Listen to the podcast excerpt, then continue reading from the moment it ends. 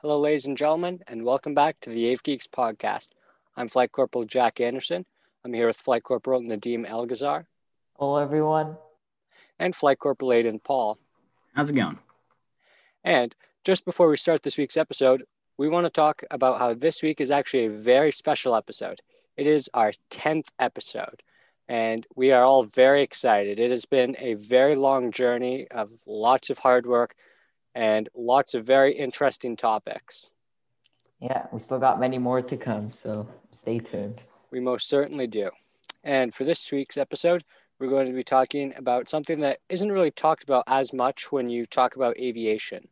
We're going to be talking about airport operations and their challenges.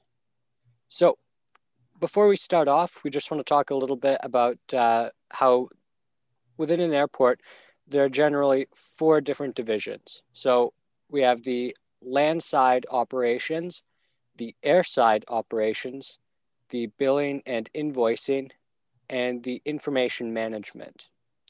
So we're just going to be going over um, each one very briefly. We're going to be talking a little bit about the challenges that they face, what they actually do, and stuff like that. So let's get into it.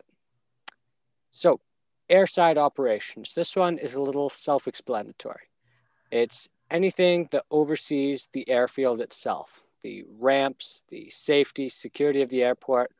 So, they're responsible for coordinating responses to airside incidents, accidents, and emergencies. Um, they're also responsible for allocation of aircraft parking and aircraft escorts. So that pretty much means they organize everything to do with the aircraft. So all the parking spots, all of the refueling, if they ever need to um, have an escort for whatever reason, like uh, if they're a VIP, they handle that. Um, next, they have conducting runway and taxiway inspections. This is a vital part of flying.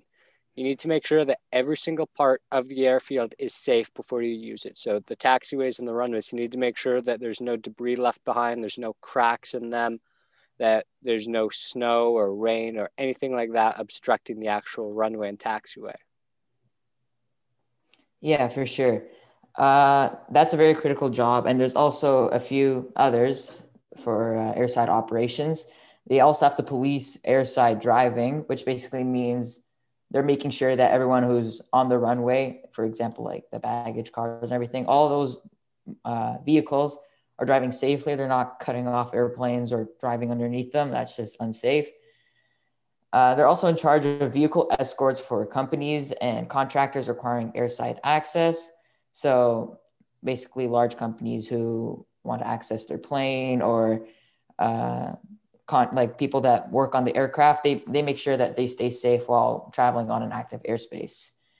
They are also in charge of day to day management of wildlife to reduce the risk of bird interference on aircraft. That's an inter- interesting job. I would that like, and I've actually did some research about this. They actually play like noises of like hawks in the background and stuff just to scare off birds, and it's pretty interesting. Yeah, um, there are quite a few um, different ways that they do handle the birds. I know, for example, at a lot of smaller airports, they have something called a bird cannon um, my brother actually told me about this. He's a uh, he's training to be a pilot up in Sault Ste. Marie. Up there, they have a, a bird cannon that fires off every couple of minutes, and it scares away all the birds in the vicinity. He said the first time he heard that, he was um, on the taxiway and he was pushing his plane for a run up, and he thought something um, went wrong with the engine. He said it really freaks him out when he heard it. That would freak anyone out. yeah, it would and especially up, up in Sault Ste. Marie for those of, of our, our international friends, because we got people all over the world. That's Northern Ontario, and if you haven't been Northern Ontario, there's a lot of wildlife out there. Like you, you're driving and you'll see deer on the side of the road and stuff. So you got to make sure you're safe from all those birds. And there are also yeah. challenges for this, uh, for well, air operations. Yeah. Well, and the the funny thing was that his instructor never warned him about that. That was his first time flying, and the instructor didn't tell him that it was there. No, if someone didn't warn me about that, I would, I would freak out. I don't know what I would do with the plane if I heard like bang. I'll probably shut the plane down right now and run out. Well, yeah, I mean it's a it's a giant explosion, or it sounds like a giant explosion. So I mean, I'm fairly certain that freaking out is a very common response to that. For sure. Um, yeah. All right, well, let's move on to the landside operations. Now, this one is a little more complex. They they handle everything that well doesn't have to do with the aircraft directly, but it more has to do with the um, the passengers, the cargo, that sort of thing. It, it deals with all the amenities at the airport, pretty much. So stuff like the terminal and um, all of the duty free shops, the security, that's all about, well, that's all the responsibility of landside operations.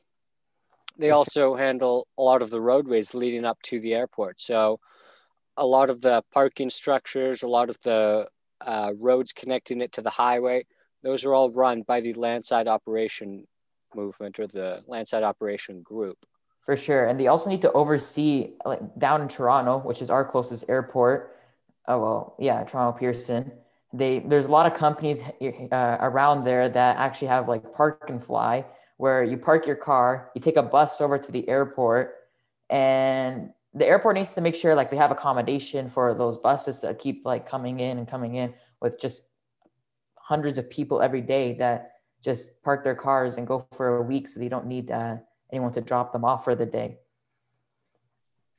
Yeah, so they, they definitely do have an important job, even if they're not directly supporting aircraft. Without them, there's a very good chance that the airport wouldn't function properly. Now, that sure. also has a lot more than just the um, the parking and the roads.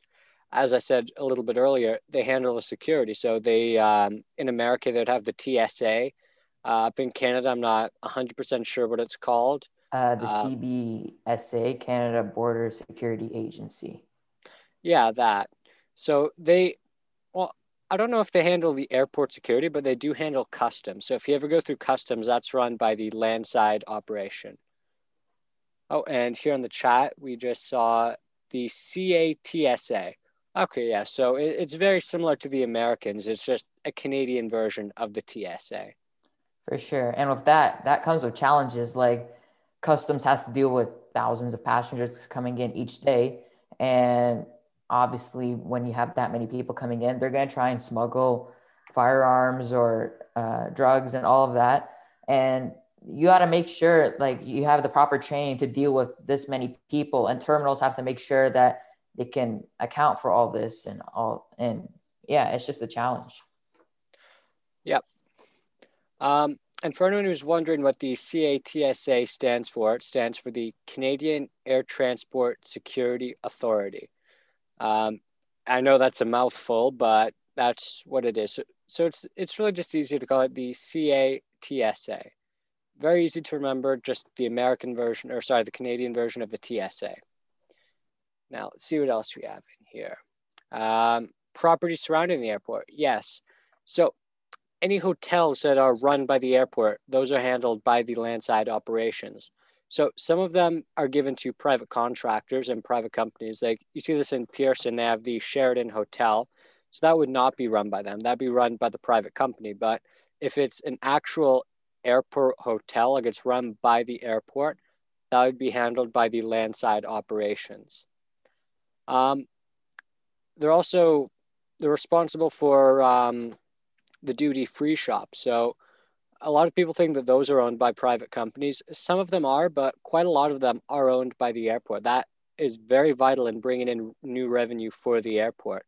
For sure. Lots of people, because people buy duty free once they go through customs and they're, they're allowed to buy because there's, at least in Canada, there are a lot of rules when going through customs. You can't have a certain amount of like I don't think you can have any, any liquids at all and stuff like that. So the duty free brings in a lot of money.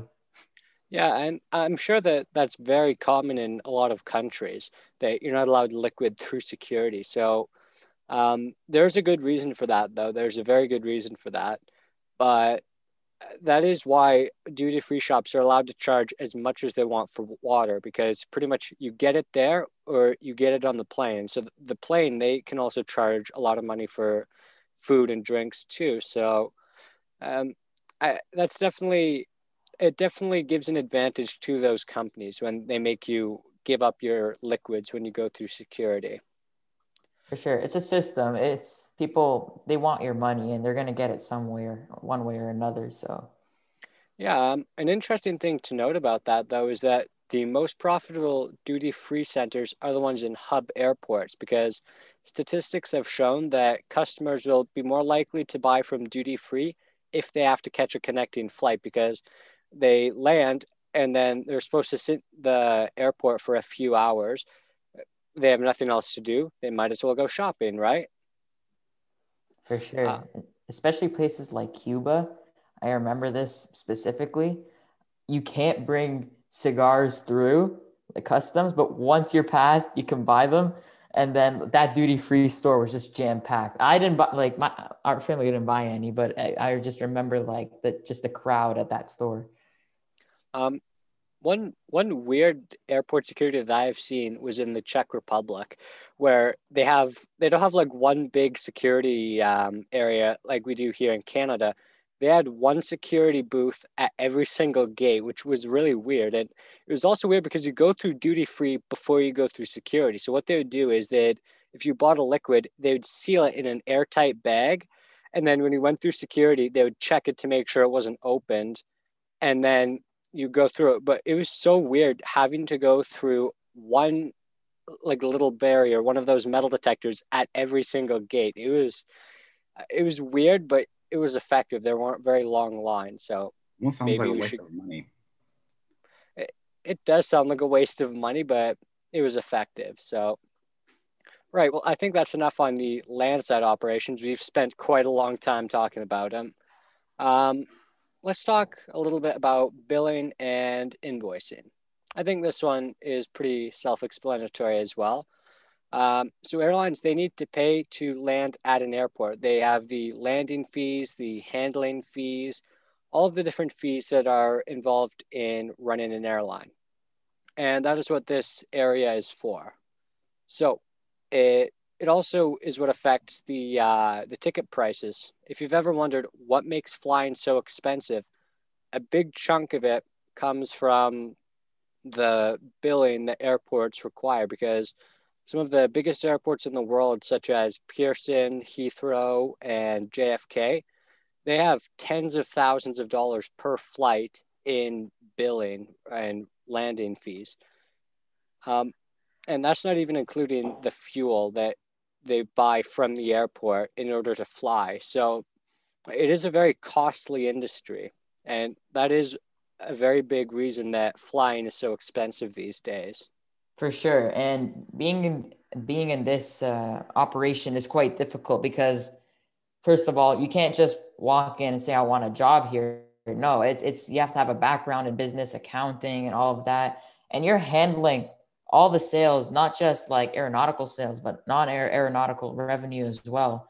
And you're handling money sales within the airport and you're also handling staff payrolls and all of that. So it is a very tough challenge. And it's just, yeah, it's quite costly to run an airport, especially like one, one uh, tank of fuel for a plane is just an insane number of, uh, of how much it costs. So, well, yeah. And um, a lot of people think that it's very easy to deal with money, but there's a very massive amount of math that goes into this. There's a lot of statistics on where to put shops based on where people will walk. There's there's been tons of studies on that. In fact, in the uh, the new Berlin airport, they've spent I think the past ten or so years just doing studies on how long it'll take someone to walk from the other side of the airport. I don't know what airport it was in. It might have been Toronto. I don't remember, but once you leave security, you actually have to walk through a duty free store. It's not, I, I don't know if it was Toronto or not, but it was just, you couldn't go around. Like as soon as you're out of security, you had to walk through no matter what. If you, you didn't want to buy anything, you wanted to buy anything. That's a very good strategy. Even if you don't want to buy anything, you might see something, be like, oh, I could have bought that for someone like a friend and who knows, but it's, it's just a very good strategy. Yeah, and that, that's very common. You see this in a lot of airports all around the world. It is very common because that's what works. as you said, you might not think, hey, I need this, but as you're walking through, you could uh, something could catch your eye and you're like, oh, that's perfect for this person. I'm I'm gonna buy this as a Christmas gift or as a birthday gift for them. So that's the kind of math that you have to do, and it is very hard math to do because you have to survey almost every single person that goes through there, and you have to come up with a big chart. You have to do tons and tons of math. I yeah. know I've said that a lot, but I really want to hammer home how hard it is to be an accountant or to be in finances. And that's on normal finances. This is on a much larger scale. Like you take normal finances and multiply it by a thousand, and that's what running airport finances is like. For sure. You have all these different sectors of the airport. It's not just planes going up and down and passengers. No, there's a bunch of other things and also regarding the duty free, uh, they don't they have their prices high because they know people are on vacation. They not they are not super concerned. Like they have a budget, of course, but they're not super concerned with paying a little extra for something that they like because they're on vacation. Yeah, exactly. And now we're just going to move on from billing and invoicing to information management. This is another vital part of any airport because people need to know where their flight is, what time it's leaving, all of that. And that is what these guys handle. So, if you've ever been to an airport, I'm willing to bet you have looked at the departure screens to see when your flight leaves. That is all handled by these guys, and it's very important. Without that, millions of people a year would probably miss their flights it, it also helps you check the weather, helps you check um, if there's delays or not. So it may not seem like a lot, but it definitely is an important job. A very important one also. What gate you're going to. That is you could get on the wrong plane and not even know it without these guys here. And just their job is a very you have to be extremely organized to do this job. It's not you have to know when you're when the plane is coming down at what time exactly. Yeah, for sure. And they also don't just do the big departure boards that you see on the TVs. They do a lot more than that. They do, um, well, first of all, they schedule in the flights. So we are just talking about um, the landing fees. Different landing fees depend on what time of the day you are landing at. So the busier time means the busier price. So these guys help schedule in these flights because every airport only has a very limited amount of slots that it can have for um, for planes to land in. I think um, I thought I read somewhere Heathrow only has about eighty or so um, per. Uh, I'm not sure if that was per day. Probably not. It might have been per hour, but it is very important to organize those. And I actually read somewhere that uh, that's why a lot of British airlines they fly flights completely empty to random destinations. It's just so that they can maintain their slot. They don't even need to make a profit. They just want to hold those slots because they can sell for millions, sometimes even billions of dollars. That is how valuable these slots are. That's insane. And a couple challenges of this. You're obviously going to have passengers that are like, my plane is delayed, blah, blah, blah. But they're actually developing like with technology more and more ways to keep passengers informed. Like even now they have like pilot projects and stuff where i don't even know if it's probably became an official thing somewhere in the world not as well i haven't traveled in a while because pandemic but it would actually notify you if your plane is delayed an hour if your plane is early and what gate but and it gives you all the information for you to be organized and to get to the airport at the right time yeah, so would it send that out through like your phone or something like that, or give you yeah, text updates? I think it's either a text update or an app that you can download. It's it's pretty cool. Well, that'd definitely be very helpful. That'd definitely be very handy. For sure, yeah. Now, with that said, let's move on to the next area we're going to be talking about. So those are all the different sort of divisions of the airport. Those are the different parts of the airport, what they do. Now, let's talk a little bit about some examples of airport operations jobs. So these are all the different types of jobs you can get. These are all the different opportunities. And we're going to be talking a little bit about what sort of qualifications you need to get those. Um, so airport information specialist, that probably has to do with what Flight Corporal Elgazar was just talking about, where you would send out information to a person's phone. That's probably what these guys are developing. They're probably also running, uh, as we were just talking about, the um, big departure boards. They predict when flights are going to be landed, when they're going to be delayed. Uh, so that is a very important job. Um, for the qualifications, I'm assuming you have to go to college for that. It seems like a very hard job to do. It seems like you'd have to be very well organized in order to do a job like that.